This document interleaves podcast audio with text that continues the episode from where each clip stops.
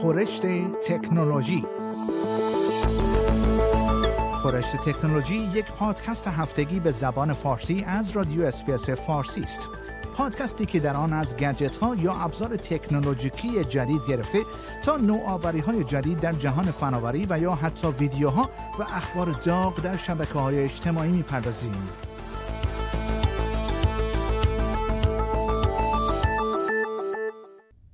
اپ جایگزین شرکت گوگل برای ارسال پیامک آماده رونمایی شد.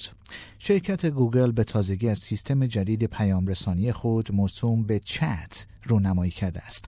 این اپ جدید در واقع با هدف جایگزین شدن با پیامک ها بر روی تلفن های دارای سیستم اندروید معرفی شده است.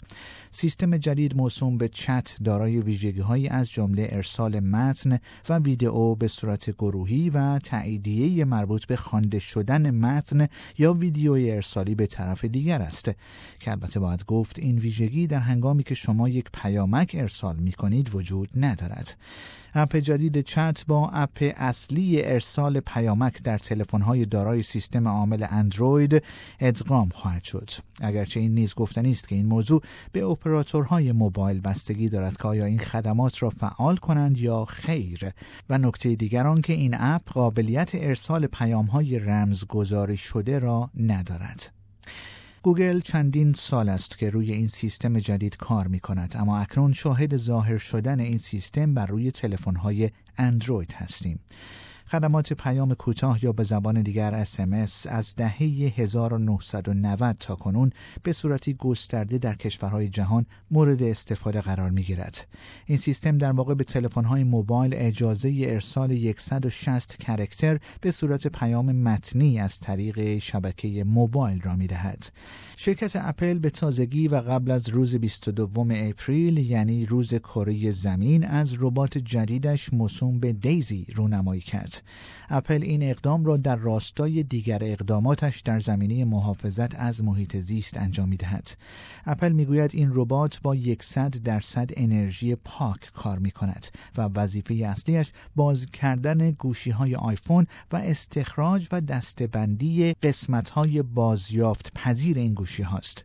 اپل می‌گوید دیزی برخلاف همتای مرد خود یعنی ربات دیگری که نامش لیم است و در سال 2016 معرفی شده می‌تواند در یک ساعت تا دویست گوشی آیفون را باز کند و بخش های بازیافت پذیر آن را جدا کرده و دسته بندی کند.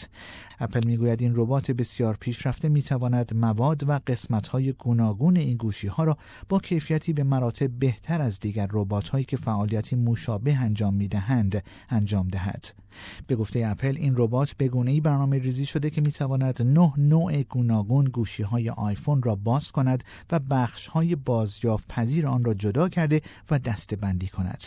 گوشی های ساخت اپل همانند بسیاری از گوشی های هوشمند دیگر به دلیل حضور مواد ارزشمند در قطعاتشان از جمله طلا، نقره و پالادیوم و حتی دیگر فلزات متداول مانند مس، سرب، نیکل و روی می توانند مورد بازیافت قرار گیرند.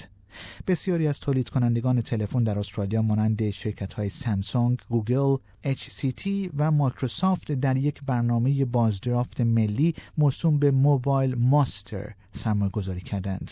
این برنامه سال گذشته یک میلیون دستگاه تلفن موبایل را بازیافت کرد. و این در حالی است که شرکت اپل برنامه مجزایی را موسوم به Give Back ارائه می کند این برنامه توسط شرکت Brightstar در استرالیا اداره می شود و اما خبر بعد کارشناسان امنیت اینترنت هشدار می دهند که اطلاعات مربوط به مراقبت های بهداشتی افراد در حال تبدیل شدن به اهداف جدید هکرهای کامپیوتری است. در سال 2016 یک بیمارستان در کالیفرنیا در ایالات متحده آمریکا مجبور به پرداخت 17 هزار دلار آن هم به صورت بیت کوینی به عنوان باج به یک هکر شد که توانسته بود کنترل سیستم های کامپیوتری این بیمارستان را به دست بگیرد.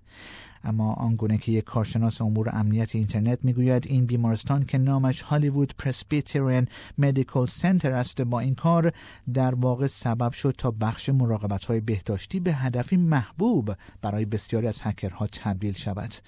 دنیز اندرسن ریاست مرکز ملی تجزیه و تحلیل و به اشتراک گذاری اطلاعات در ایالات متحده آمریکا می‌گوید آنها این باج را پرداخت کردند و آن را به صورت عمومی هم اعلام کردند. به گزارش ABC خانم اندرسن در سخنرانی اخیر خود در کنفرانس مرکز امنیت اینترنتی استرالیا در کمبرا نگرانی خود را از این موضوع اعلام کرد. او گفت درست در زمانی که ما اطلاعات پزشکی بیشتری را در فضای آنلاین قرار می دهیم بخش مراقبت های بهداشتی هم رفته رفته به یکی از اهداف مورد نظر هکرها تبدیل می شود. به گفته او نتیجه این امر می تواند خطرات جدی را از افشاع اطلاعات مربوط به حریم خصوصی افراد گرفته تا ایجاد تأخیر در اعمال جراحی بسیار مهم به همراه داشته باشد. این تهدیدها می توانند شامل سرقت هویت افراد درخواست باج و حق و سکوت و دیگر اعمال جنایی باشند.